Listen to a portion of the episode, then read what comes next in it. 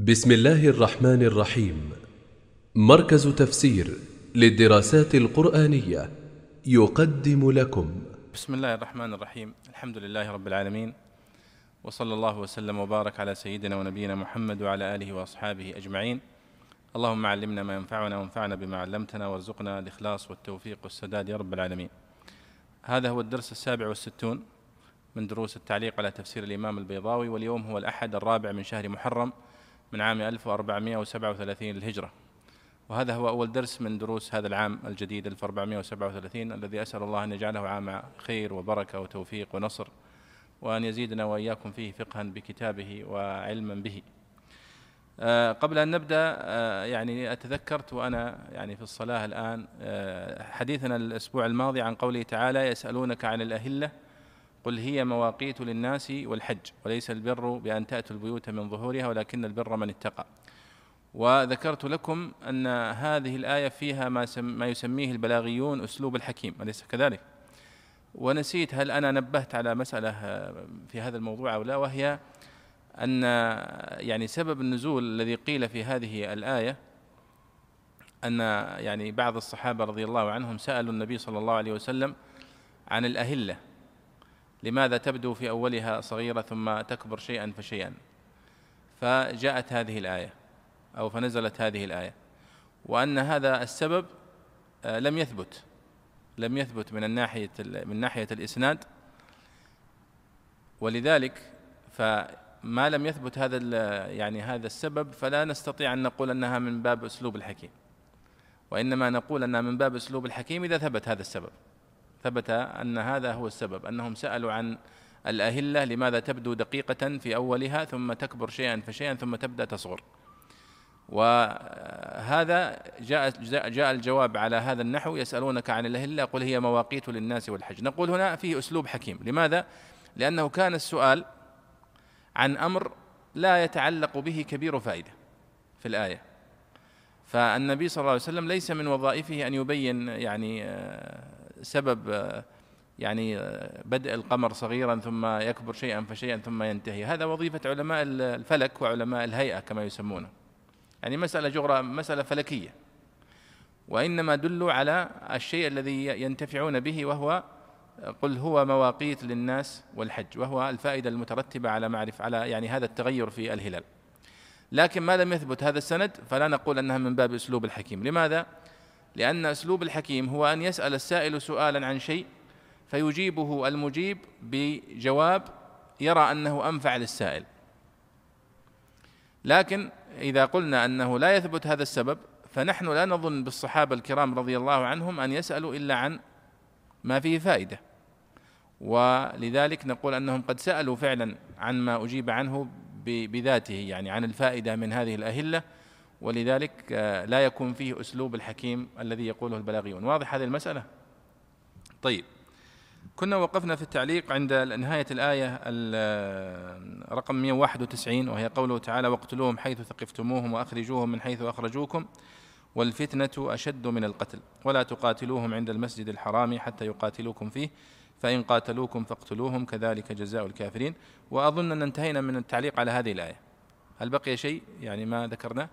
طيب نبدأ إلى الآن في الآية التي بعدها. فإن انتهوا تفضل يا شيخ أحمد.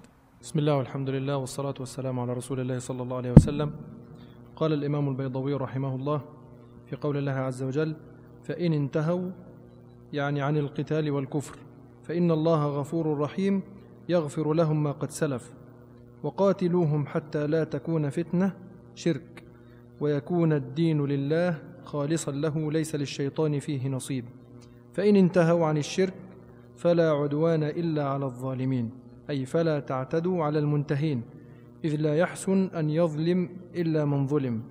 فوضع العلة موضع الحكم وسمى جزاء الظلم باسمه للمشاكلة كقوله فمن اعتدى عليكم فاعتدوا عليه بمثل ما اعتدى عليكم أو أنكم إن تعرضتم للمنتهين صرتم ظالمين وينعكس الأمر عليكم والفاء الأولى للتعقيب والثانية للجزاء.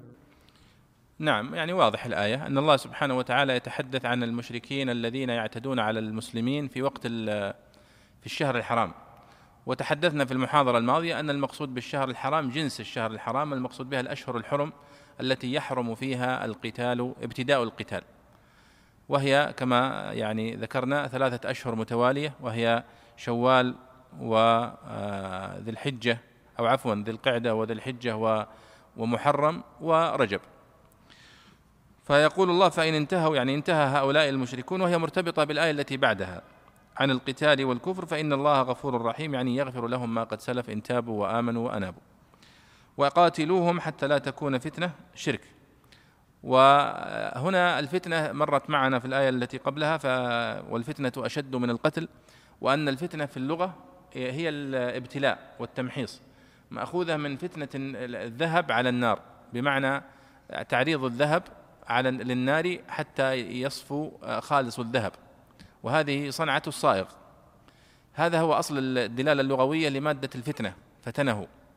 ثم استعملت في التمحيص والابتلاء حتى يبين الإيمان الصادق من غيره. فكل يعني ما يتعرض له الإنسان في دينه مما يبتليه أو يختبره الله سبحانه وتعالى به يسمى فتنة. يسمى فتنة. ويعني استخدمت في القرآن الكريم الفتنة في مواضع كثيرة. في فبعضها يعني سميت الابتلاء فتنة. وهنا فسرها كثير من السلف وقاتلوهم حتى لا تكون فتنة أي حتى لا يكون شرك. وسموا الفتنة هنا شركا لأنه آه، يفتن الله به سبحانه وتعالى عباده فيقعون فيه فعندما يبتلي الله سبحانه وتعالى عباده بظهور هذه المظاهر الشركية الأصنام فإنه قد يقع ناس فيها ويبتلون بها فيقعون في الفتنة والبلاء. طيب قال ويكون الدين لله يعني خالصا له سبحانه وتعالى. فإن انتهوا عن الشرك فلا عدوان إلا على الظالمين أي فلا تعتدوا على المنتهين الذين يعني استجابوا وأنابوا وإنما لا يعتدى إلا على الظالم المعتدي. وثم جاء أجاب البيضاوي هنا على مسألة لماذا قال الله سبحانه وتعالى فإن انتهوا فلا عدوان إلا على الظالمين؟ لماذا سمي الاقتصاص والتأديب والردع سمي عدوانا؟ فقال قال البيضاوي هنا أنه وضع العلة موضع الحكم وسمي جزاء الظلم باسمه للمشاكلة. وهذا والمشاكلة هو التعبير باللفظ والمقصود وليس المقصود ذاته يعني مثلا في قوله سبحانه وتعالى فمن اعتدى عليكم فاعتدوا عليه طيب أنت الآن عندما ترد الظلم وترد الاعتداء هل يسمى هذا اعتداء؟ ما يسمى اعتداء صح؟ وإنما يسمى قصاص أو ردع أو نحو ذلك لكنه سماه اعتداء سبحانه وتعالى من باب المشاكلة اللفظية المشاكلة اللفظية يعني يؤتى بلفظ مشاكل لللفظ لذات يعني العلة هنا هي علة آه، شكلية أسلوبية. استخدم اللفظ ولا يراد يعني حقيقته. فإن هذا لا يسمى عدوانا. طيب الشهر الحرام بالشهر الحرام؟ قال رحمه الله الشهر الحرام بالشهر الحرام قاتلهم, المش... قاتلهم المشركون عام الحديبية في ذي القعدة. واتفق خروجهم لعمرة القضاء فيه وكرهوا أن يقاتلوهم فيه لحرمته فقيل لهم هذا الشهر بذاك وهتكه بهتكه فلا تبالوا به والحرمات قصاص احتجاج عليه أي كل حرمة وهو ما يجب أن يحافظ عليها يجري فيها القصاص فلها فلما هتكوا حرمة شهركم بالصد فافعلوا بهم مثله وادخلوا عليهم عنوة واقتلوهم إن قاتلوكم. كما قال فمن اعتدى عليكم فاعتدوا عليه بمثل ما اعتدى عليكم وهو فذلكة التقرير.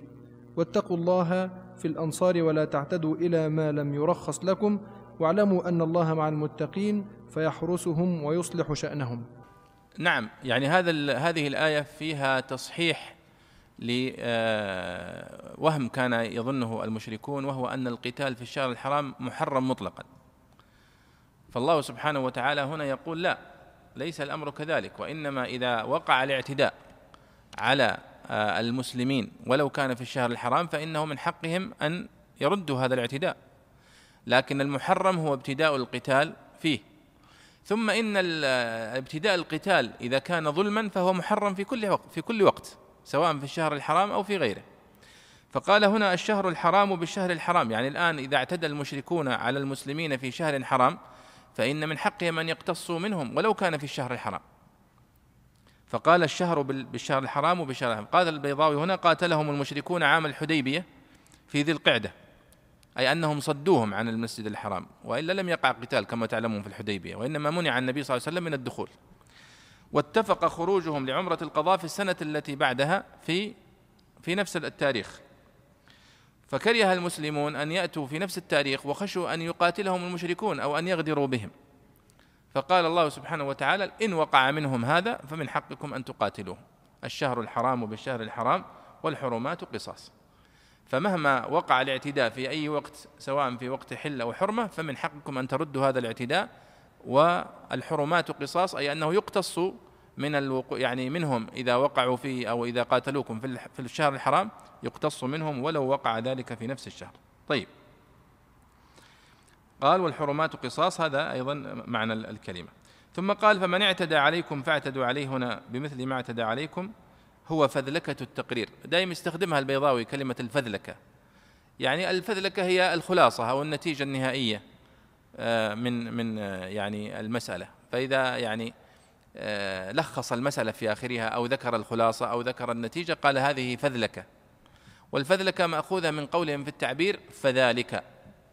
يعني كان يقول كذا وكذا فذلك يعني النتيجة أو ذلك الخلاصة أو ذلك المقصود. واتقوا الله في الأنصار واعلموا أن الله مع المتقين. طبعا واتقوا الله هنا هي عامة. هي أمر بتقوى الله سبحانه وتعالى مطلقا كما قال في الآية التي ستاتي معنا وأحسنوا إن الله يحب المحسنين. فالأمر بالتقوى مطلقا والأمر بالإحسان مطلق لكن تجد في بعض آه، يعني تفاسير السلف أنهم يخصون فيقولون واتقوا الله في النساء واتقوا الله في الضعفاء. فيقال هذا من باب التفسير بالمثال. أن أن يفسر المفسر هذه الآية بمثال من الأمثلة التي ينطبق عليها. وليس المقصود أنه المقصود واتقوا الله في الأنصار فقط وكأن المقصود به هنا الأمر بالتقوى الله سبحانه وتعالى في الذين جاءوا إلى العمرة مع النبي صلى الله عليه وسلم من الأنصار رضي الله عنهم يعني تأكيدا لسابقتهم وفضلهم على النبي صلى الله عليه وسلم وعلى الإسلام عندما آووه ونصروه. فمن حقهم أيضا أن يعني يكون لهم من التقدير والمكانة ما ليس لغيرهم. طيب واعلموا أن الله مع المتقين يحرسهم ويصلح شأنهم والآية واضحة. أيوة تفضل يا شيخ. وأنفقوا في سبيل الله. ولاحظوا يعني في هذه الآيات أيها الإخوة وفي السياق نفسه في فائدة مهمة وهي ما فائدة وسبق أن نبهنا عليها هي منهج القرآن الكريم كيف يعرض الأحكام في القرآن الكريم. فلاحظنا أنها مرت علينا أحكام في القرآن الكريم عرضت عرضا إجماليا ولم يفصل فيها. مرت مرت في أول آه، السورة في إقامة الصلاة في الأمر بالصلاة في نحو ذلك.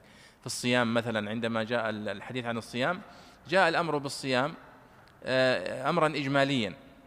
جاء الحديث كما مر معنا في آخر المجالس السابقة عن بعض المسائل المتعلقة بالصيام. أحل لكم ليلة الصيام الرفث إلى نسائكم هن لباس إلى آخره. هنا في هذه الآيات التي يتناول فيها هذه المسائل مسألة الشهر الحرام وما يتعلق به من القتال فيه فصل فيها. وذكر فيها تفصيلات كثيرة. وأيضا ستأتي معنا. ولذلك هذه مسألة مهمة من المسائل الموجودة في القرآن الكريم هو تفصيل بعض الأحكام. تفصيلا وتدقيقا لا يحتاج معه إلى أي دليل آخر من السنة. سوف تأتي معنا مثلا آيات المواريث. آيات المواريث فصلت المواريث تفصيلا كاملا وبينت أصحاب الفروض بيانا كاملا. ولم تدع للنبي صلى الله عليه وسلم آه، كبير يعني مسألة في هذا الموضوع. فهذا موجود في القرآن الكريم وهي من أسرار التشريع الإسلامي. لماذا فصل الله بعض الأحكام تفصيلا دقيقا وبعضها ذكره مجملا؟ يعني من الملامح العامة التي تظهر أن الذي أكثر ما ذكر مجملا هو من حقوق الله الصلاة والزكاة و آه، أو الصيام ونحو ذلك والحج.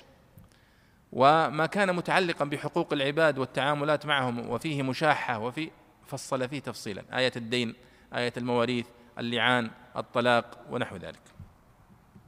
أيوة تفضل يا أحمد. قال رحمه الله في قول الله عز وجل وأنفقوا في سبيل الله ولا تمسكوا كل الإمساك ولا تلقوا بأيديكم إلى التهلكة بالإسراف وتضييع وجه المعاش أو بالكف عن الغزو والإنفاق فيه فإن ذلك يقوي العدو ويسلطهم على إهلاككم. ويؤي- ويؤيده ما روي عن أبي أيوب الأنصاري رضي الله عنه قال لما أعز الله الإسلام وكثر أهله رجعنا إلى أهالينا وأموالنا نقيم فيها ونصلحها فنزلت. أو بالإمساك وحب المال فإنه يؤدي إلى الهلاك المؤبد ولذلك سمي البخل هلاكا وهو في الأصل انتهاء الشيء في الفساد والإلقاء طرح الشيء وعدي بإلى لتضمن معنى الانتهاء والباء مزيدة والمراد بالأيدي الأنفس والتهلكة والهلاك والهلك واحد فهي مصدر كالتضرة والتسرة أي لا توقعوا أنفسكم في الهلاك. وقيل معناه لا تجعلوها آخذة بأيديكم أو لا تلقوا بأيديكم أو لا تلقوا بأيديكم أنفسكم إليها فحذف المفعول. وأحسنوا أعمالكم وأخلاقكم أو تفضلوا على المحاويج. إن الله يحب المحسنين. نعم أحسنت. يعني لاحظوا الآن هنا الحديث عن الجهاد والقتال ثم جاء في وسط الآيات الحديث عن الإنفاق في سبيل الله سبحانه وتعالى. وسوف تأتي معنا في سورة البقرة في آه، يعني بعد ربما أربعين أو خمسين آية. حديث طويل عن الإنفاق هو من أطول الأحاديث عن الإنفاق في القرآن الكريم في سورة البقرة. فقوله سبحانه وتعالى هنا وأنفقوا في سبيل الله هو أمر بالإنفاق في الجهاد في سبيل الله خصوصا. لأنه لا يقوم الجهاد في سبيل الله إلا بالنفقة. والنبي صلى الله عليه وسلم عندما كان يحث الصحابة رضي الله عنهم على التجهيز ال- المجاهدين وكان عثمان رضي الله عنه من أوائل من يبادر إلى ذلك في القصص المعروفة دليل على أهمية الإنفاق في الجهاد في سبيل الله.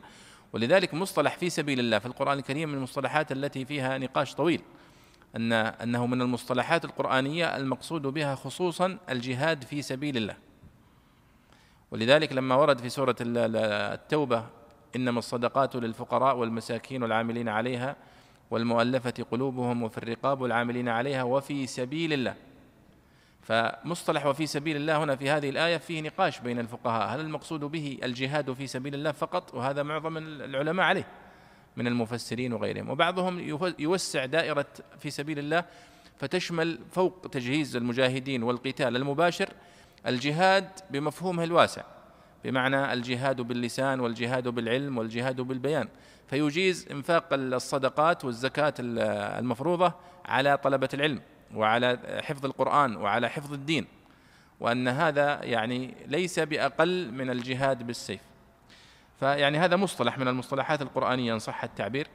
وإن كان يعني استخدامنا لكلمة مصطلح يا شباب في القرآن الكريم نقول هذا مصطلح قرآني.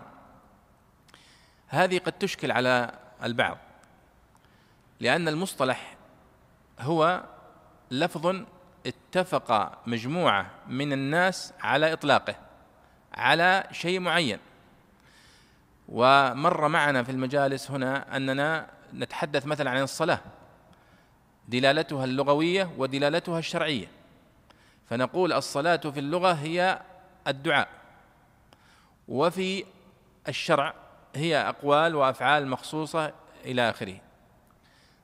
وقلت أن هناك فرق بين التعريف الشرعي والتعريف الاصطلاحي. أن التعريف الشرعي هو اللفظ الذي اللفظ الإسلامي الذي جاء القرآن الكريم أو السنة النبوية له بدلالة خاصة. إما تكون أوسع أو تكون أضيق من دلالته عند العرب. يعني العرب الآن كانوا يسمون الصلاة أو يسمون الدعاء مطلقا يسمون الصلاة. وهذا موجود في أشعارهم. كثيرا. ومن ذلك قول الأعشى مثلا يخاطب ابنته يقول تقول بنتي وقد قربت مرتحلا. يا رب جنب أبي الأوصاب والوجع. تدعي له يعني. قال هو عليك مثل الذي صليت فاغتمضي نوما فإن لجنب المرء مضطجعا يعني عليك يعني ولك أنت أيضا مثل هذا الدعاء. فهي يسمى الدعاء صلاة. جاء الإسلام فأطلق على هذه الصلاة التي نصليها سماها صلاة. فأصبح عندما يقول الله وأقيموا الصلاة ليس معناها أقيموا الدعاء. ما أحد من المفسرين يقول وأقيموا الصلاة الدعاء. وإنما يقول أقيموا الصلاة المقصود بها الصلاة الشرعية. ولذلك صار عندنا في القرآن الكريم ثلاث حقائق أو يعني دلالات. حقيقة الشرعية وهي المقدمة دائما في الفهم في القرآن الكريم. مثل الصلاة أي مكان ترد فيه الصلاة فنحن نفسرها بالحقيقة الشرعية مباشرة. فإذا لم يمكن تفسيرها بالحقيقة الشرعية انتقلنا للثانية وهي الحقيقة العرفية. وهي الدلالة التي أعطاها أهل العرف معين لهذه اللفظة. فإذا لم يمكن حملناها على الحقيقة اللغوية وهي الأصلية. طيب الآن عندما تقول مصطلح قرآني طيب الاصطلاح أنتم تقولون أن الاصطلاح هو اتفاق يعني مثلا أهل فن من الفنون على دلالة معينة. مثلا عندما نقول الآن الواجب هو آه، عند عند الأصوليين مثلا هو ما آه، يثاب فاعله ويعاقب تاركه صح؟ هذا الواجب. طيب هذه دلالة اصطلاحية لأن الواجب عند اللغويين هو الساقط فإذا وجبت جنوبها يعني إذا سقطت جنوبها. لكنه عند الأصوليين الواجب هو الفعل الذي يثاب فاعله ويعاقب تاركه. هذا واجب. هذه دلالة اصطلاحية وفي ناس اتفقوا عليها لكن الواجب عند الجغرافيين مثلا شيء مختلف الواجب عند النحويين شيء مختلف. ممتاز. طيب كيف تسمون ما في القرآن الكريم أنه مصطلح والله هو الذي أنزله لا أحد اصطلح معه عليه ولا قبله. فنقول أن المصطلح المقصود به عند يعني نحن عند المفسرين وعند المتأخرين خاصة أن المصطلح القرآني المقصود به يعني هم لهم ثلاثة استعمالات. يقولون هذا المصطلح أو مفهوم أو دلالة لغوية. فالمصطلح هو اللفظة التي لم يختلف في دلالتها في القرآن الكريم. هذه تسمى مصطلح قرآني. مثلا على سبيل المثال الصلاة. الزكاة الحج. في القرآن الكريم هذا مصطلح نسميه مصطلح قرآني. لأنه لم يختلف المفسرون في دلالته. كلهم اتفقوا على دلالته الشرعية. الذي يليه المفهوم. قالوا المفهوم هو مرحلة بين الدلالة اللغوية والدلالة الاصطلاحية. كيف؟ قالوا المفهوم هو اللفظة أو المعنى الذي لا, يم لا لم يتفق على دلالة محددة له وإنما فيه له دلالات متعددة. مثل ماذا؟ قالوا مثل التقوى في القرآن الكريم. التقوى في القرآن الكريم مفهوم وليس مصطلح لأنه أوسع من دلالة الاصطلاح وأوسع من يعني ليس دلالة لغوية فقط وإنما أوسع منها. وليس دلالة اصطلاحية لأنه وقع الاختلاف في دلالته. فهذا هو ما نعنيه بالمصطلح القرآني يعني. وهذا من يعني من من مباحث التفسير الموضوعي للقرآن الكريم وهو كما تعلمون هي مباحث متأخرة يعني معاصرة تقريبا. يعني يقولون يدرسون في التفسير الموضوعي للقرآن الكريم والتفسير الموضوعي يعني الصحيح في تعريفه هو هو يعني آه، الكشف صح التعبير يعني الكشف الكلي عن قضية قرآنية. يعني مثلا الآن يجي رايد ويقول أنا الآن أريد أني أدرس الصدق في القرآن الكريم. فنقول له يا رائد تعال خذ كل ما ورد عن الصدق في القرآن الكريم واجمعه لنا. فيذهب رائد ويبحث اما في يعني تطبيق من تطبيقات القرآن صدق صدق. يجد مثلا يا أيها الذين آمنوا اتقوا الله وكونوا مع الصادقين. ولو صدقوا الله لكان خيرا لهم. آه، ليسأل الصادقين عن صدقهم. آه، أولئك هم الصادقون.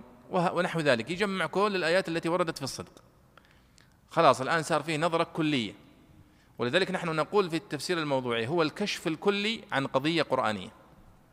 كشف كلي معناته أن التفسير الموضوعي فيه نظرة كلية وليست نظرة جزئية. النظرة الجزئية والدقيقة والتحليلية هي من أعمال التفسير التحليلي الذي نصنعه الآن. أما التفسير الموضوعي لا هو الذي ينظر للموضوع نظرة كلية. فيقول القرآن الكريم تحدث عن الصدق كالتالي. آه، مدح الصادقين أمر به يعني من هذا القبيل. من من مباحث التفسير الموضوعي ما يسمونه الموضوع القرآني. موضوع من خلال القرآن. الموضوع القرآني هو أن تأخذ مثلا الصدق في القرآن الكريم لكنك تدخل فيه الأمانة وتدخل فيه الإتقان وتدخل فيه موضوعات قريبة من الصدق. فيقال هذا موضوع قرآني. آه، فيه النوع الثاني الموضوع من خلال سورة. الأخلاق مثلا في سورة الحجرات. تتناول موضوع الأخلاق من خلال سورة واحدة. النوع الثالث هو المصطلح القرآني هذا. المصطلح القرآني هو أن تتقيد باللفظ أو المصطلح. مثلا في سبيل الله في القرآن الكريم. دراسة مصطلحية. فتنظر إلى السياقات التي استحمل استعمل فيها تجمع كلام المفسرين على هذه الآية حتى تخرج بدلالة مصطلحية لهذا اللفظ. فإن استطعت أن, أن إذا كان المفسرون قد اجتمعوا وأجمعوا على هذه الدلالة في كل المواضع إذا هذا مصطلح واضح. إذا كان هناك اختلاف فهو في الحقيقة ليس مصطلحا وإنما هو مفهوم. ولذلك تلاحظون الآن بعض الدراسات الموجودة يسمونها دراسة مصطلحية في بعض الأماكن ودراسة مفهومية في بعض الأماكن. وهذا على كل حال موضوع طويل. لكن هذا تعليق على قولي هنا وأنفقوا في سبيل الله. أن المقصود به هنا في هذا السياق في سبيل الله أي في الجهاد في سبيل الله سبحانه وتعالى. بدلالة السياق. والإنفاق يعني واضح والإنفاق سواء إنفاق مادي أو معنوي أو تقديم خدمات لوجستية للمجاهدين هذا كله يعتبر من الإنفاق والدعم في سبيل الله. قال ولا تلقوا بأيديكم إلى التهلكة. قال البيضاوي لاحظوا هنا اختيارات البيضاوي وهذا يدلنا على منهجية البيضاوي في التفسير أنه يقدم ما يراه هو راجحا.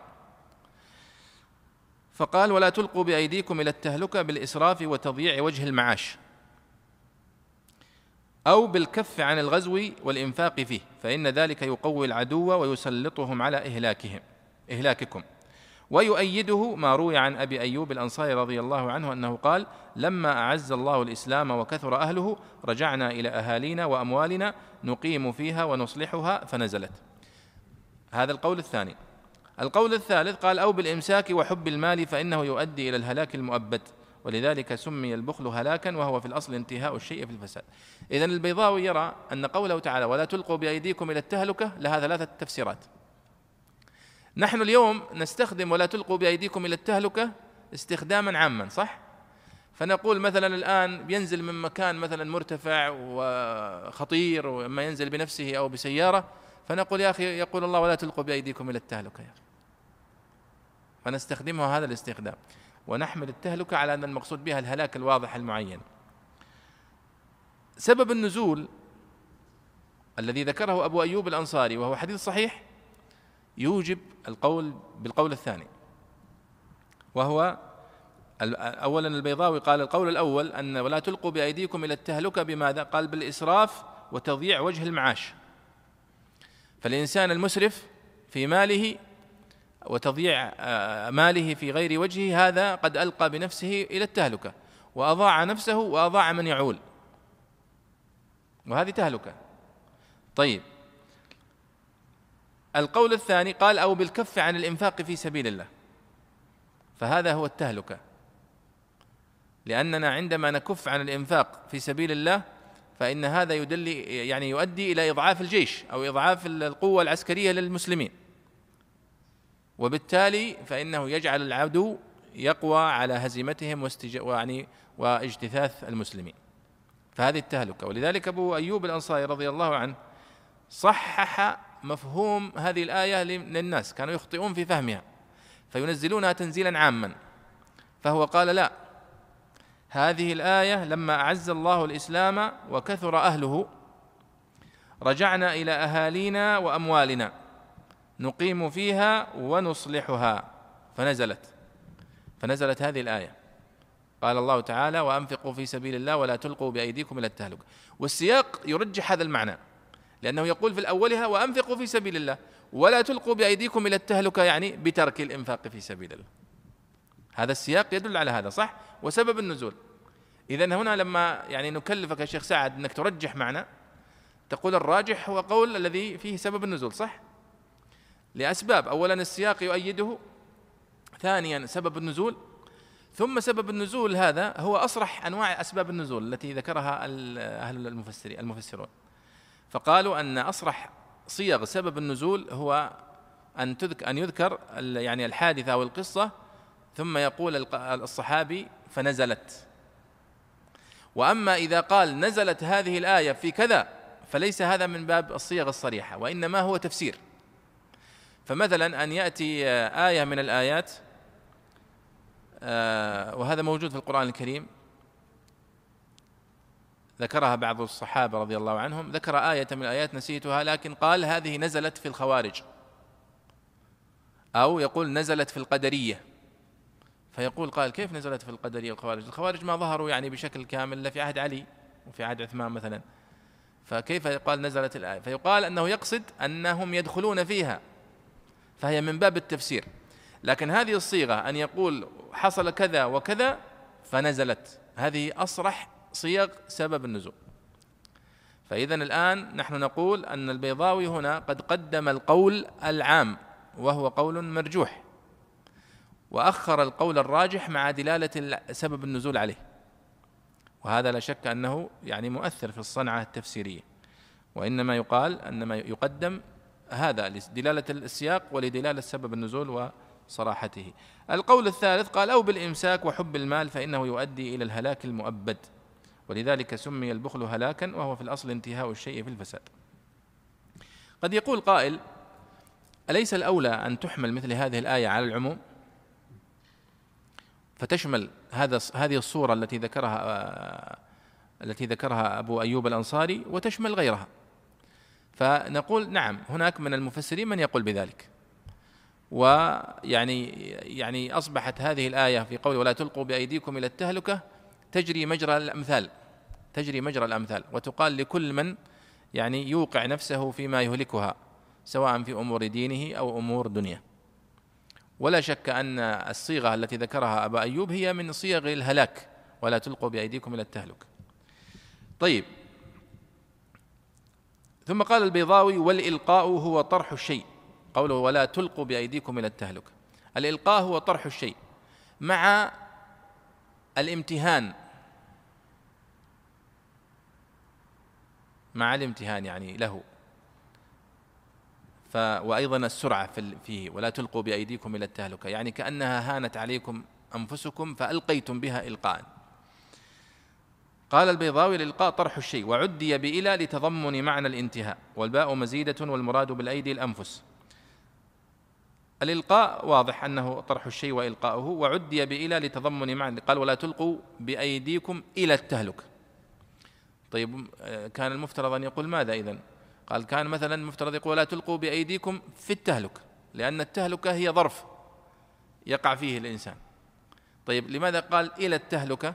قال لأن كأن التهلكة هذه هي الغاية التي تنتهون إليها وأنها هي غاية مهلكة ولا نجاة لكم بعدها. فعدي بإلى.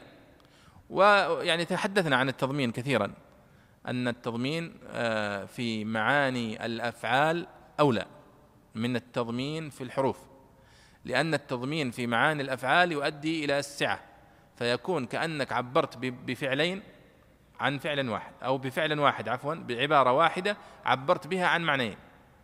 فبدل أن يقول ولا تلقوا بأيديكم إلى التهلكة بدل أن يقول ولا تلقوا بأيديكم إلى التهلكة ولا تنتهوا إلى التهلكة عبر فقط بتلقوا وعداها بإلى فحملت المعنيين معا فأصبح الفعل يعني غنيا. بخلاف إذا قلنا بالتضمين في الحروف. قال والباء مزيدة. قوله ولا تلقوا بأيديكم. كيف مزيدة؟ يعني معنى الكلام ولا تلقوا أيديكم إلى التهلك. ولا تلقوا أنفسكم يعني. لكنه يعبر باليد يعبر بالبعض وأراد الكل أو بالجزء وأراد الكل. طيب لماذا الباء؟ قال الباء مزيدة. وهذا التعبير يعني موجود عند النحويين. يقصدون به الزيادة الإعرابية. أما الزيادة في المعنى فكل الناس يقولون بذلك أن ولا تلقوا بأيديكم إلى التهلكة فيه زيادة في المعنى عن القول ولا تلقوا أيديكم إلى التهلكة. لا يوجد أحد من اللغويين ولا من النحويين ولا من المفسرين يقول أنه لا يزيد في المعنى لكنهم يقصدون الزيادة الإعرابية الصنعة الإعرابية. عندما جاءوا يعني لأن الإعراب كل الإعراب الموجود عندنا في النحو هو اصطلاحات كما تعلمون. يعني اجتهاد عظيم حقيقة يعني من العلماء النحويين ويحسب لهم الذي يقرأ في تاريخ النحو كيف بنوا العلماء كيف بنى العلماء هذا النحو وسموه يعني هذه التسميات. ما هي سهلة اليوم صارنا نستخدمها بشكل سهل الحمد لله. فاعل ومفعول به ومفعول مطلق ومفعول لأجله وحروف الجر وحروف الحمد لله أصبحت مستقرة عندنا. لكنها في زمن في زمنهم كانت ليست كذلك. الجر وكانت لا لا يعرفون منها إلا المعاني اللغوية. حتى يذكرون في بعض الطرائف عند النحويين أول ما وضع النحو أنه آه، لذلك يقولون أول من قال ضرب زيد عمرا وضرب عمرو زيدا كان هو أبو عبد الله بن إسحاق الحضرمي. أبو إسحاق الحضرمي. وكان عنده ابن اسمه عبد الله. ولا أدري هل هو ابن آخر أو غلام اسمه زيد. فيقول آه، ضرب عبد الله زيدا وضرب زيد عبد الله وأخذ يمثل على هذا ثم غيرت بعد ذلك إلى عمرو. ولذلك آه، تقرؤون في كتاب آه، بهجة المجالس لابن عبد البر قصيدة جميلة لازم تحفظونها. وهي قالها شاعر من بني كلب ذهب إلى الكوفة وكان عبد الله بن إسحاق الحضرمي موجود وكبار النحويين وبدأوا يضعون النحو. بدأوا يضعون هذه المصطلحات مرفوع ومنصوب ومخفوض وكسر هذه يعني مصطلحات جديدة. فلما جاء هذا عرقل الكلبي سمعوه وهو يعني يلقي الشعر قالوا هذا لحن لحنت هذا منصوب هذا مرفوع. استغرب هو وش هذا منصوب ومرفوع؟ أول مرة يسمع بالكلام هذا. وهو يرى أنه شاعر مطبوع يعني ما حد يستطيع أنه يلحنه. على سجية العرب يعني. فقال قصيدة فيقول ماذا لقيت من المستعربين؟ يعني يسمي هؤلاء النحويين كلهم مستعربين ليسوا عرب. ماذا لقيت من المستعربين ومن قياس نحوهم هذا الذي ابتدعوا؟ إن قلت قافية بكرا يكون لها معنى يخالف ما قاسوا وما صنعوا؟ قالوا لحنت. فهذا القول منخفض وذاك نصب وهذا ليس يرتفع. وحرشوا بين عبد الله هذا الشاهد عندي أنا. وحرشوا بين عبد الله واجتهدوا وبين زيد فطال الضرب والوجع. فقلت واحدة فيها جوابكم. وكثرة القول بالإيجاز تنقطع. ما كل قولي مشروح لكم. فخذوا ما تعرفون وما لم تعرفوا فدعوا حتى أعود إلى القوم الذين غذوا بما غذيت به والقول يتسع. إني نشأت بأرض لا تشب بها نار المجوس ولا تبنى بها البيع ولا يطى القرد والخنزير تربتها لكن بها الذئب والرئبال والسبع. يعني يقصد إن البيئة اللغوية التي نشأت فيها بيئة عروبة خالصة ما فيها الخنزير والحيوانات التي كانوا يربيها النصارى وهم دخلاء لكن ما فيها الذئب والأسد والسبع وهذه الحيوانات يعني التي تعيش في البيئة البدوية الخالصة. فالشاهد قوله يعني هذه المصطلحات غريبة أول ما بدأت. اليوم الحمد لله أصبحت المصطلحات النحوية مستقرة وواضحة لنا جميعا. فلما يقولون هنا في كتب التفسير الباء مزيدة في الإعراب في الإعراب. أما في المعنى فلا ولا تلقوا بأيديكم. هي هنا كأن فيها نوع من إيش؟ من الملاصقة. كأنك تأخذ نفسك بيدك وتمسكها بيدك ولا تتركها حتى تلقيها في التهلك. فرق بأن تقول تلقي في التهلك ولا تلقوا أنفسكم آه، في التهلكة. يعني آه، ليس بالضرورة أن يكون فيه هذا معنى الملاصقة والحرص على الإلقاء. فالباء هنا تدل هذه الدلالة. طيب قال والمراد بالأيدي الأنفس يعني ولا تلقوا بأنفسكم إلى التهلكه لكنه عبر بالجزء وأراد الكل. وهذا مصطلح موجود في في اللغة العربية يعني أنهم يعبرون بالجزء ويريدون الكل فيقول تبت يداك. ليس المقصود بس اليدين فقط وإنما المقصود به الجسم أو النفس كاملة. والتهلكه قال والهلاك والهلك واحد فهي مصدر كالتضرة والتسرة. أي لا توقعوا أنفسكم في الهلك. وقيل معناه لا تجعلوها آخذة بأيديكم أو لا تلقوا بأيديكم أنفسكم إليها فحذف المفعول. يعني لا تجعل نفسك تأخذ بيدك. يعني كيف؟ النفس كما يقول الله تعالى ذكرها إن النفس لأمارة بالسوء. فقوله لا تلقوا بأيديكم إلى التهلكة كأن فيه نهي أن تترك نفسك لهواك فتلقيك في التهلك. قال أو لا تلقوا بأيديكم أنفسكم إليها فحذف المفعول. واحسنوا أعمالكم وأخلاقكم أو تفضلوا على المحاويج. إن الله يحب المحسنين. نفس المعنى الذي ذكرناه قبل قليل واتقوا. هنا واحسنوا. قال البيضاوي واحسنوا أعمالكم وأخلاقكم. في حين أن واحسنوا هنا عامة تشمل الأعمال والأخلاق والأقوال. إن الله يحب المحسنين. أو تفضلوا على المحاويج هذا نوع من أنواع الإحسان. فهو تعبير بالمثال. يعني مثلا لو وجدت تفسير مختصر الآن. وأحسنوا إلى الفقراء. قلت يا أخي هذا تعبير يعني تفسير غريب وفيه اختلاف لأني قرأت في تفسير الطبري وأحسنوا عامة كذا وأحسنوا عامة.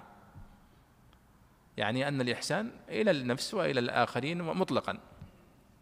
فهذا يعني تفسير صحيح وهو أسلوب يعني كان كثير عند الصحابة والتابعين وأتباع التابعين.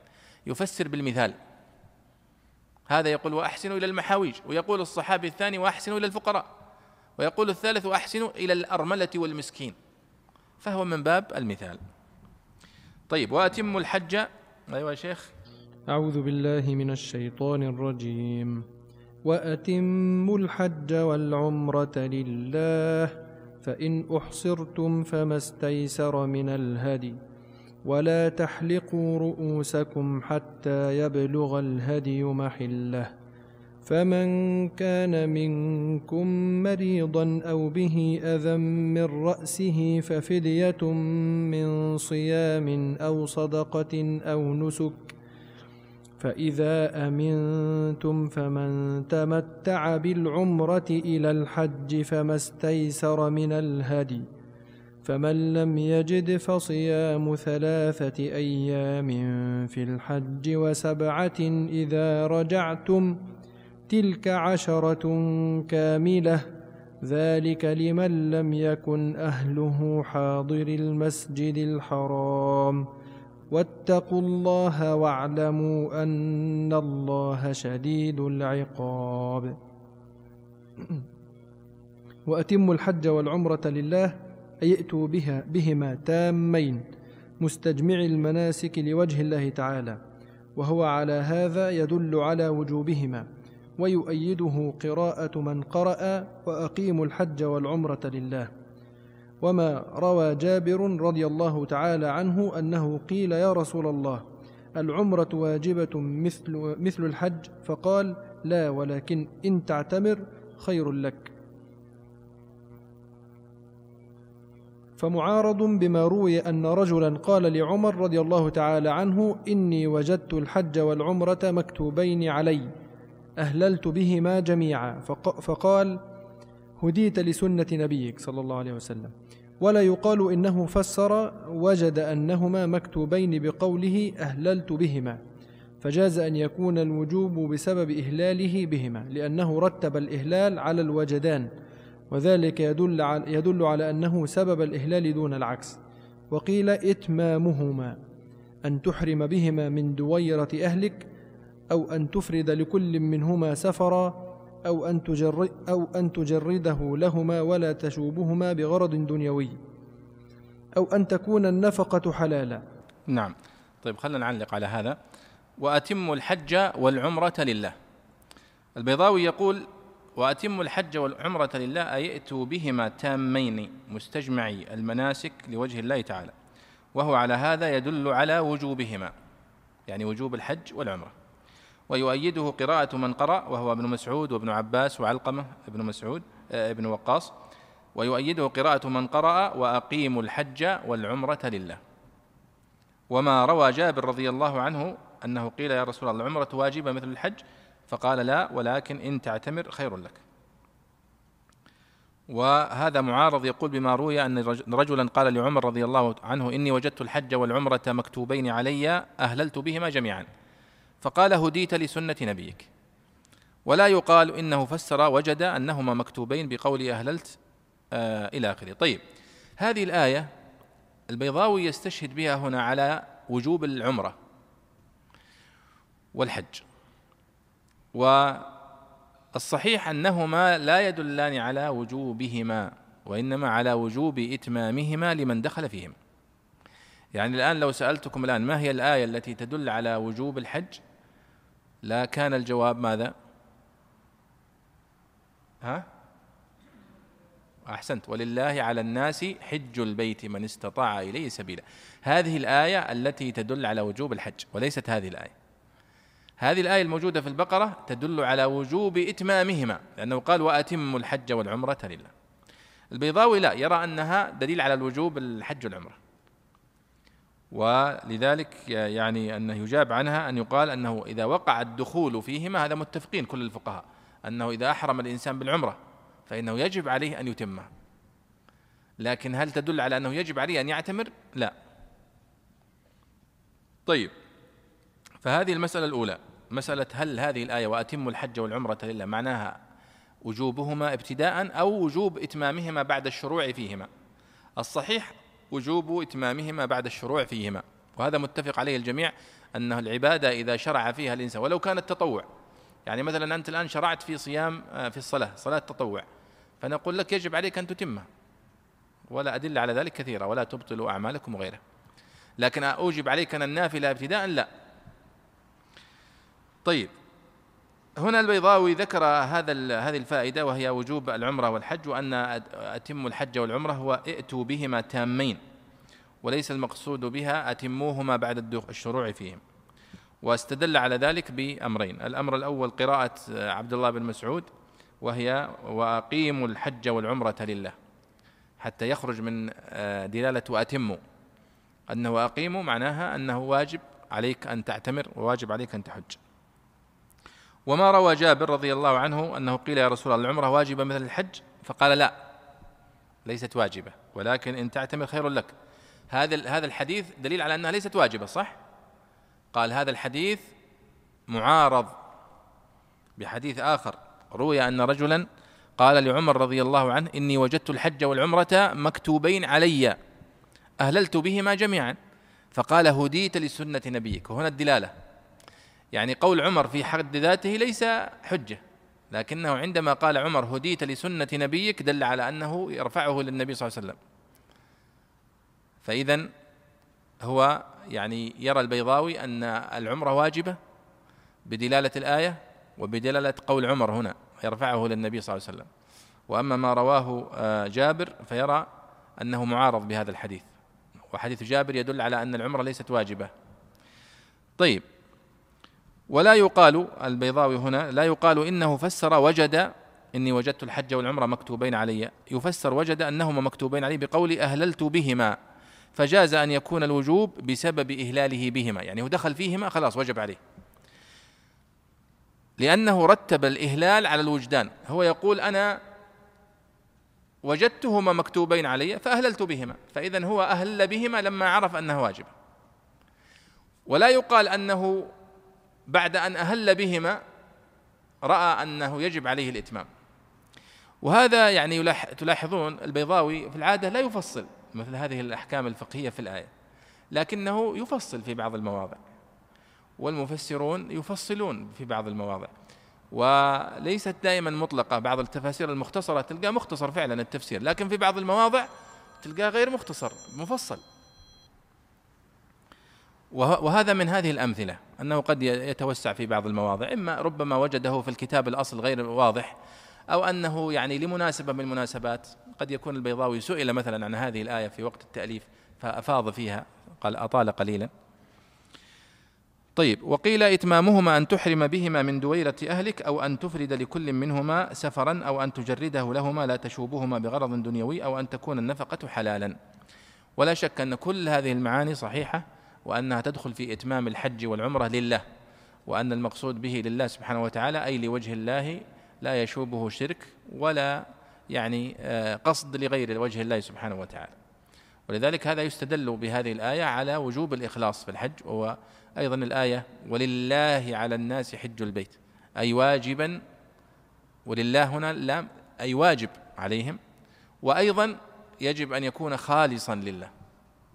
طيب وبالمناسبة في قوله تعالى ولله على الناس حج البيت قال العلماء هذه من أصرح صيغ الوجوب في الدلالة. طيب فإن أحصرتم قال رحمه الله فإن أحصرتم منعتم. يقال حصره العدو وأحصره إذا حبسه ومنعه عن المضي مثل صده مثل صده وأصده. والمراد حصر العدو عند مالك والمراد حصر العدو عند مالك والشافعي رحمهم الله تعالى لقوله تعالى فإذا أمنتم ولنزوله في الحديبية ولقول ابن عباس رضي الله تعالى عنهما لا حصر إلا حصر العدو وكل منع من عدو أو مرض أو غيرهما عند, عند أبي حنيفة رحمه الله تعالى. لما روي عنه عليه الصلاة والسلام من كسر أو عرج فقد حل فعليه الحج من قابل وهو ضعيف. مؤول بما إذا مؤول بما إذا شرط الإحلال به لقوله عليه الصلاة والسلام لضباعة بنت الزبير حجي واشترطي وقولي اللهم محلي حيث حبستني.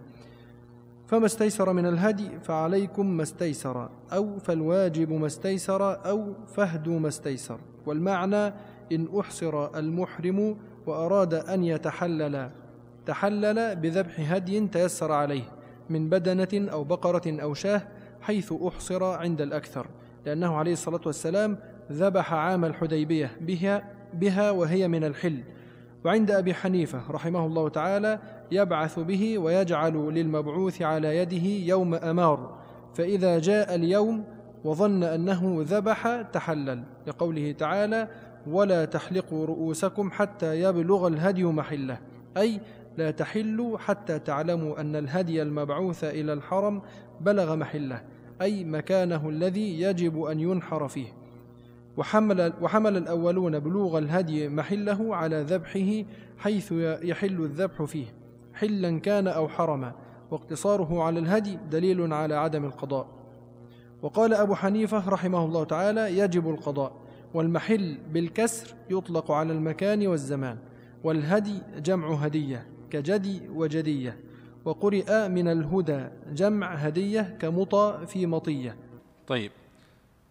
أيوة خلنا نعلق على هذا يا فضيلة الشيخ. يقول الله سبحانه وتعالى فإن أحصرتم فما استيسر من الهدي. قال البيضاوي هنا فإن أحصرتم يعني منعتم. الحصر هو المنع.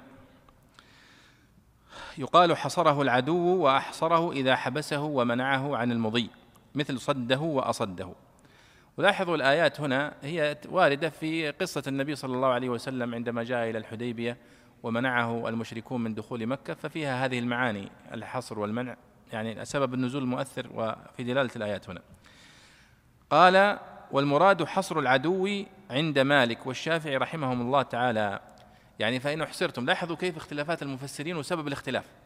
وهذه من المسائل المهمة جدا التي ينبغي على طالب العلم أن يفهمها. لماذا وقع الاختلاف بين المفسرين؟ هناك أسباب وجيهة أدت إلى هذه الاختلافات. أسباب لغوية وأسباب آه، فقهية جعلتهم يختارون هذا القول وهذا القول. مثلا هنا فإن أحصرتم فما استيسر من الهدي فإذا أمنتم إلى آخره. أحصرتم قال مالك والشافعي المقصود بأحصرتم هنا منعتم من العدو. أن تدخلوا إلى مكة. طيب وإذا كان مرض اللي منعنا؟ قالوا لا ما يدخل فيها. فهم جعلوا الحصر هنا أو الإحصار مرتبط بالعدو أنه العدو هو الذي يمنع. لماذا؟ طيب لماذا اخترتم هذا الاختيار فقط؟ قالوا لدلالة قوله فإذا أمنتم. معناها أن هناك من يعني من يخوفهم ويمنعهم بقتالهم أو نحو ذلك. فلذلك قال البيضاوي والمراد حصر العدو عند مالك والشافعي رحمهم الله تعالى. لقوله تعالى فإذا أمنتم. هذا هذا العلة الأولى. ولنزوله في الحديبية. فسبب النزول مؤثر في الاختيار. ولذلك هنا موضوع مهم يا محمد في علوم يعني ممكن يبحث في رسالة ماجستير. لو تسجله يمكن الله ينفع به طالب ثاني. وهو أثر مسائل علوم القرآن في الترجيحات المفسرين يعني الآن البيضاوي هنا يستدل بنزول الآية هذه في الحديبية. على أن المقصود هو حصر العدو فقط. فجعل سبب النزول وهو موضوع من موضوعات علوم القرآن مؤثرا في الترجيح وفي الاختيار. لو جمعت مثل هذه المسائل قد تكون مفيدة للباحث. قال ولنزوله في الحديبية أيضا اختياره يعني دليل آخر ولقول ابن عباس رضي الله تعالى عنهما لا حصر إلا حصر العدو هذه كلمة ابن عباس أخرجها الطبري في جامع البيان ويعني بسنده يعني. وكل منع من عدو أو مرض أو غيرهما عند أبي حنيفة رحمه الله تعالى. أبو حنيفة ماذا صنع؟ وسع دلالة الحصر. فقال فإن أحصرتم فما استيسر من الهدي أحصرتم لأي سبب من الأسباب. وعند دليل هو. وهو دليل ماذا؟ قصة ضباعة. قال وكل منع من عدو أو مرض أو غيرهما عند أبي حنيفة رحمه الله تعالى لما روي عنه عليه الصلاة والسلام من كسر أو عرج يعني أصابه كسر أو أصابه مثلا ضربه في رجله أدت إلى عرجه ولا يستطيع أن يواصل المسير فقد حل.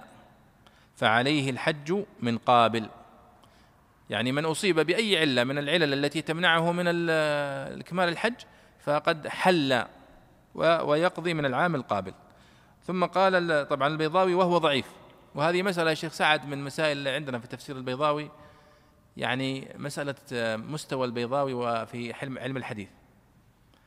يعني الحديث هذا صحيح ويقول هو ضعيف. ويجي بأحاديث صحيحة آه عفوا ويترك أحاديث صحيحة في بعض المواضع في البخاري ومسلم ويأتي بحديث ضعيفة فعلا ويبني عليها. وله كتاب في شرح مصابيح السنة للبغوي هو البيضاوي أظن سماه ربيع الأبرار في شرح مصابيح البغوي.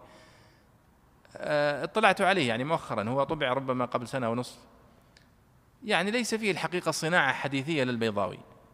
فنحن نصنف البيضاوي في علم الحديث أنه ضعيف. في أصول الفقه جيد جدا مرتفع. وكذلك في التفسير. لكن في في الحديث لا يعني لا يعتمد على قوله. ولذلك هو قال هنا آه، هذا الحديث ضعيف. وهو حديث صحيح وقد صححه يعني أخرجه أبو داود والترمذي وقال حسن صحيح والنسائي وابن ماجه وأحمد في المسند والدارمي وهو حديث قد صححه الألباني أيضا في صحيح سنن أبي داود. طيب قال آه، مؤول بما إذا شرط الإحلال به لقوله عليه الصلاة والسلام لضباعة بنت الزبير بنت عمه الزبير بن عبد المطلب حجي واشترطي وقولي اللهم محلي حيث حبستني. فهي تقول أنا لو جاني مرض أو جاني شيء أنا محلي حيث حبستني ولا يتحلل الإنسان إلا بالاشتراط. ولعلنا إن شاء الله نكمل بعد الأذان. نعود إلى كلام البيضاوي هنا في قوله أن مالك والشافعي قالوا فإن أحصرتم أن المقصود بالحصر فقط هو حصر العدو ولا يدخل في ذلك حصر المرض. وأبو حنيفة لا يدخل كل حصر في هذه الآية فإن أحصرتم بسبب المرض أو بسبب العدو أو بسبب أي سبب آخر ويستدل بقول آه، النبي صلى الله عليه وسلم لضباعة بنت آه، الزبير بن عبد المطلب بنت عم النبي صلى الله عليه وسلم حجي واشترطي وقولي اللهم محلي حيث حبستني فيقول أن يعني أبو حنيفة أو أن أبا حنيفة آه، يقصد أن هذه الآية الإحصار عام لكنه آه، يعني في من اشترط في من اشترط. أما من لم يشترط فلا يدخل. طيب. قال فما استيسر من الهدي؟ قال فعليكم ما استيسر أو فالواجب ما استيسر أو فهدوا ما استيسر. ولاحظوا هنا فما استيسر من الهدي. يعني استيسر هنا أشد في الدلالة من تيسر ولم يقل فما تيسر. يعني كأن فيه إشارة إلى أن لا يكلف الحاج نفسه بالبحث عن يعني آه، مفقود أو يتكلف. وإنما يعني يهدي ما تيسر.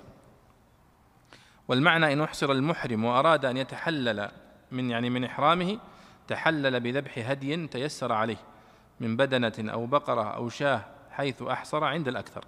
لأنه عليه الصلاة والسلام ذبح عام الحديبية بها وهي من الحل. وعند أبي حنيفة رحمه الله تعالى يبعث أو يبعث به ويجعل للمبعوث على يده يوم أمار فإذا جاء اليوم وظن أنه ذبح تحلل. لقوله تعالى ولا تحلقوا رؤوسكم حتى يبلغ الهدي محله. يعني يقول أبو حنيفة لا لا يذبح الهدي لمن أحصر في الحل وإنما يرسله مع واحد يذبح في الحرم. ويجعل بينه وبين اللي أرسله علامة. طبعا هذا قديما الآن ممكن بالجوال يعني تتأكد أنها ذبحه وتحل من إحرامك. لكن هو يتكلم يعني يقول زمان يعني أنت تجعل بينك وبين أمارة تقول خلاص يوم الاثنين بعد صلاة الظهر ترى يعني إن شاء الله أكون ذبحت لك الهدي. فأنت تتحلل يعني. فينتظر هذا الذي أرسل الهدي خارج الحرم إلى بعد يوم الاثنين مثلا هذا الموعد الذي اتفق هو وهذا الرجل عليه. وبعد الاثنين بعد الظهر يوم الاثنين يحل من إحرامه. كما يحصل اليوم في الهدي كثير من الناس يدفع مبلغ من المال لبعض المؤسسات التي تذبح الهدي ويقولون له خلاص يعني يوم العيد بإذن الله تعالى الساعة العاشرة تكون كل الأضاحي أو الهدي مذبوحا.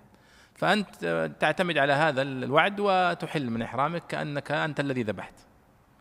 ومثله الأضاحي أيضا. طيب قال ولا تحلقوا رؤوسكم حتى يبلغ الهدي محله. واضحة هنا. أي لا تحلوا حتى تعلموا أن الهدي المبعوث إلى الحرم بلغ محله أي مكانه الذي يجب أن ينحر فيه. وحمل الأولون بلوغ الهدي محله على ذبحه حيث يحل الذبح سواء كان فيه في مكان الحل أو في مكان الحرم. يعني يبلغ الهدي محله إذا قالوا أنه النبي ذبح في الحديبية وليست حرما. قالوا إذن يبلغ محله يعني يذبح. لأن المحل يطلق على اسم المكان وعلى اسم الزمان.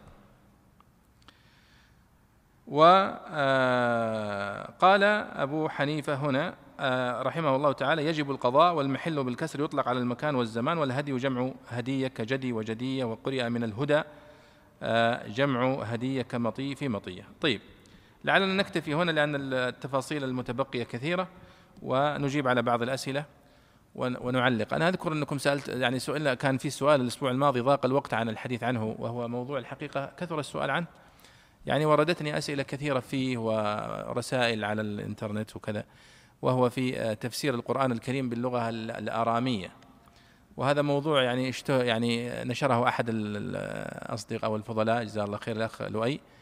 لكن سبحان الله وهذه وسائل التواصل الاجتماعي والإخوة مؤثرة جدا اليوم ويعني ينبغي فعلا أن يعني ننتبه وأن ننتفع بها في يعني في في, في وجهها. يعني هو تحدث حديثا لغويا وأنا وأنا في الحقيقة تواصلت معه واتصلت عليه وتناقشنا في هذه المسألة. آه، هو يقول أنني أتحدث أنا من الناحية اللغوية البحتة وأقول أن المفسرين يقولون ألف لام راء ألف لام ميم كاف ها يا عين صاد آه، مما استأثر الله بعلمه وليس لها معنى.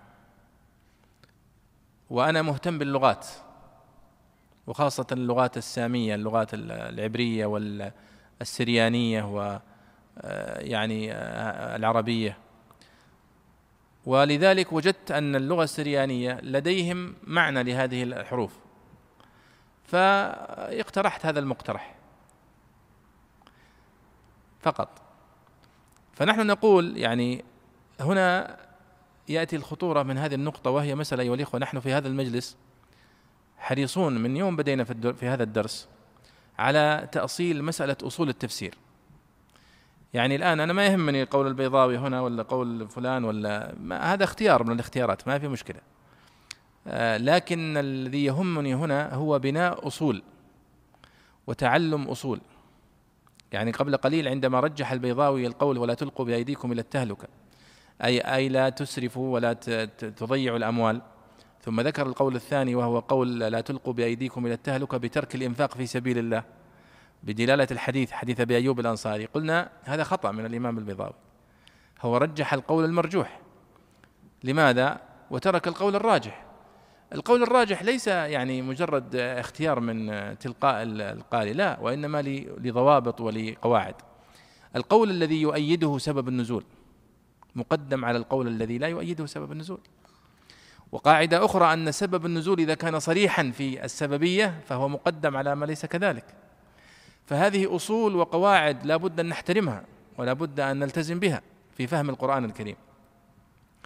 ودائما أي كلام تقرأه أو تسمعه أنت ملزم أن تفهمه وفق مقصد القائل والظروف التي أحاطت بالنص.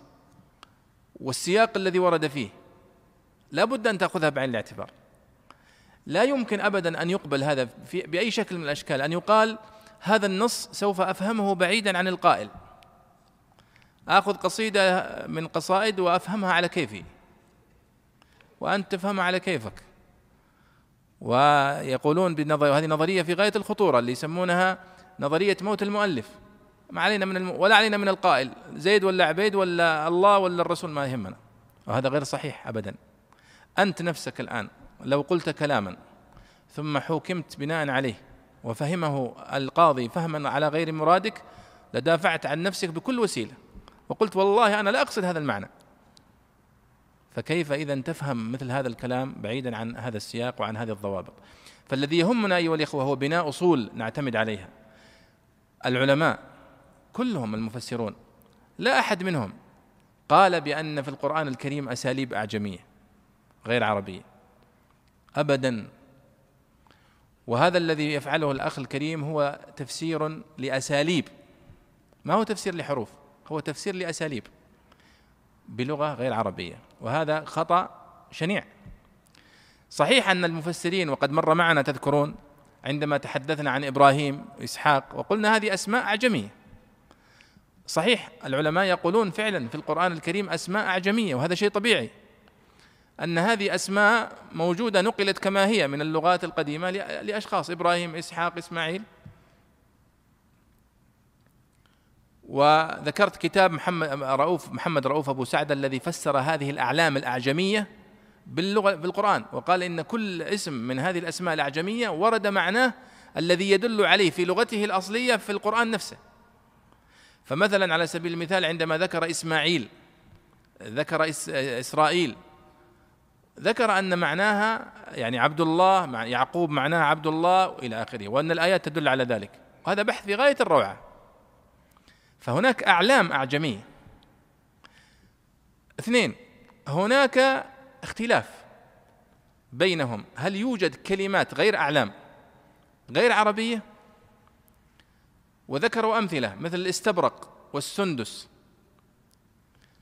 فمنهم من يقول هي أعجمية أصلها. ومنهم من يقول لا هي عربية. ومن قال إن في القرآن شيء بغير العربية فقد أعظم القول.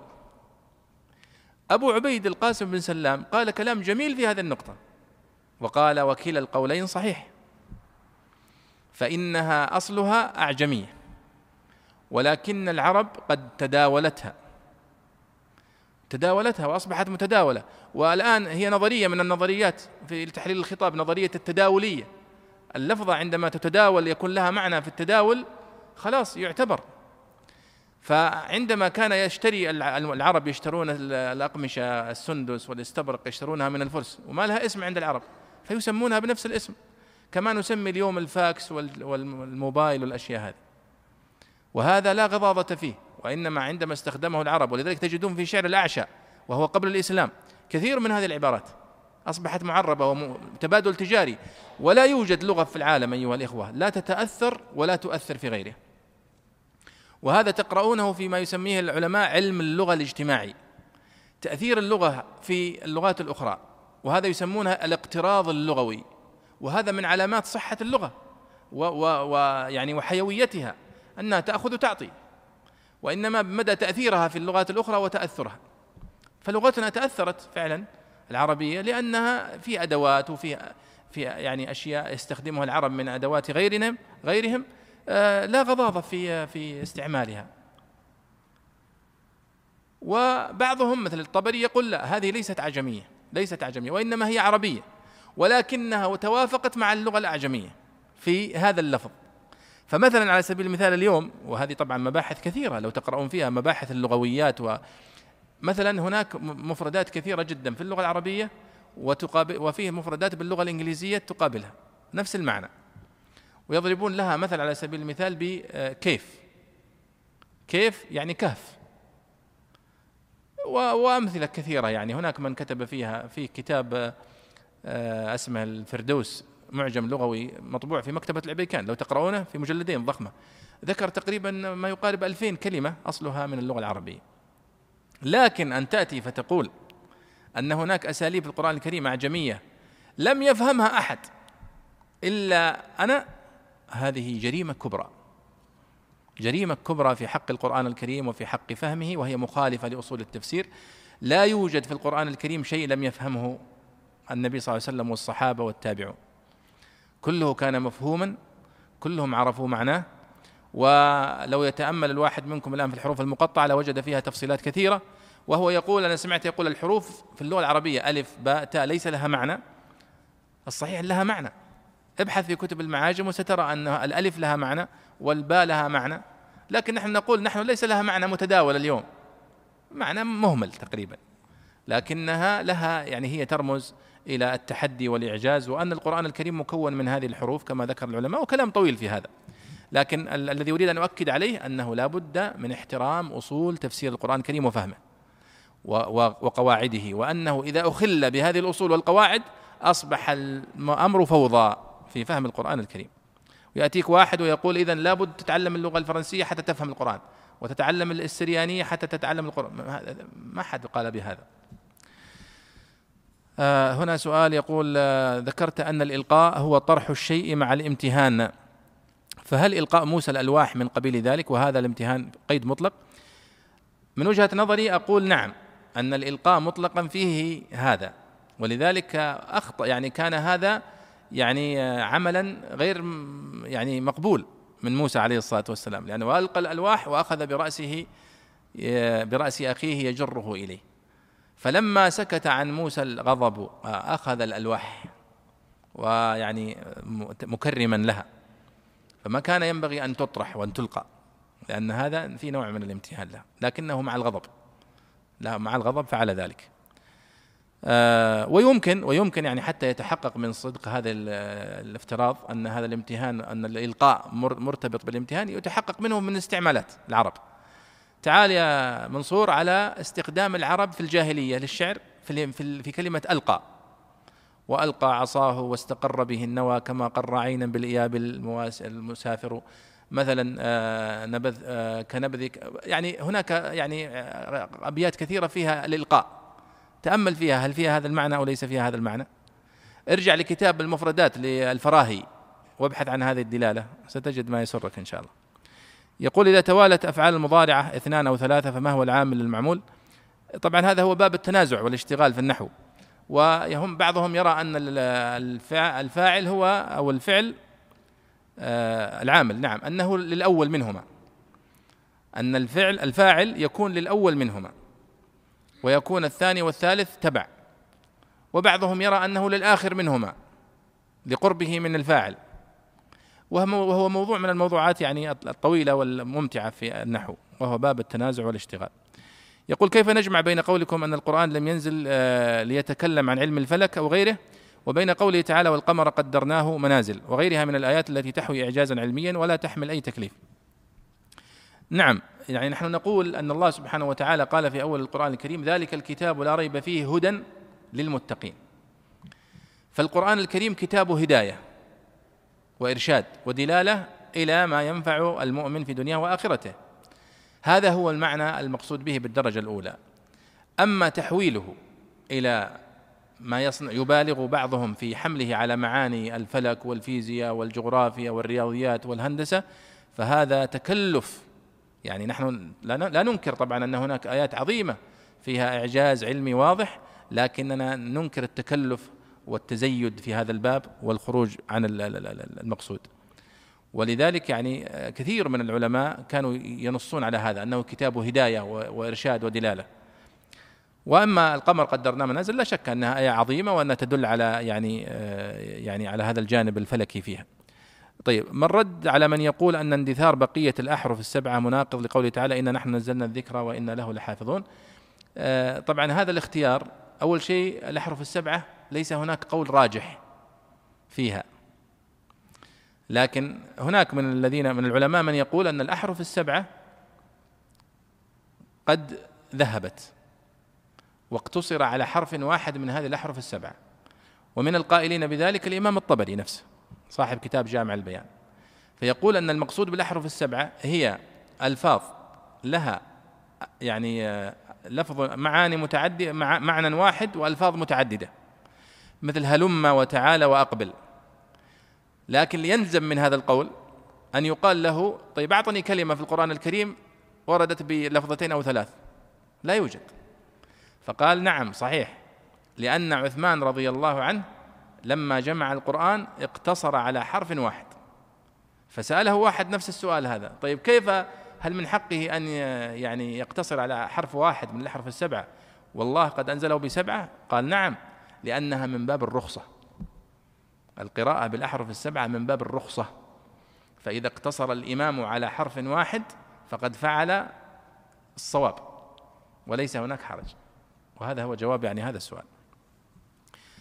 آه، يقول لو طب لو طبقنا القاعدة التي تقول العبرة بعموم اللفظ لا بخصوص السبب آه، هل يقو هل يقوي قول من قال ولا تلقوا بأيديكم إلى التهلكة؟ أنها الإسراف وتضييع وجه المعاش ونأخذها بشكل عام. نعم أنا ذكرت هذا ذكرت هذا أن ولا ولا تلقوا بأيديكم إلى التهلكة يمكن أن تحمل على العموم.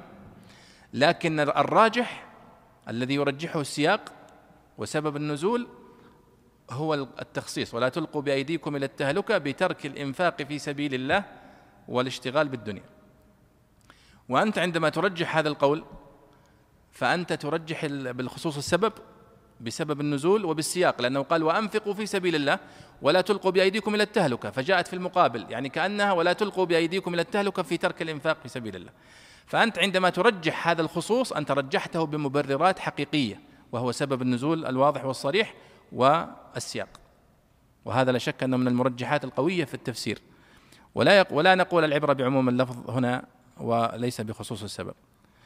آه طيب إذا نكتفي بهذا أيها الإخوة ونجيب إن شاء الله على الأسئلة هذه إن شاء الله في المحاضرة القادمة.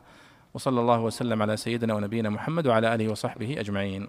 مع تحيات مركز تفسير للدراسات القرآنية. مركز تفسير. مركز تفسير. الريادة في تطوير الدراسات القرآنية.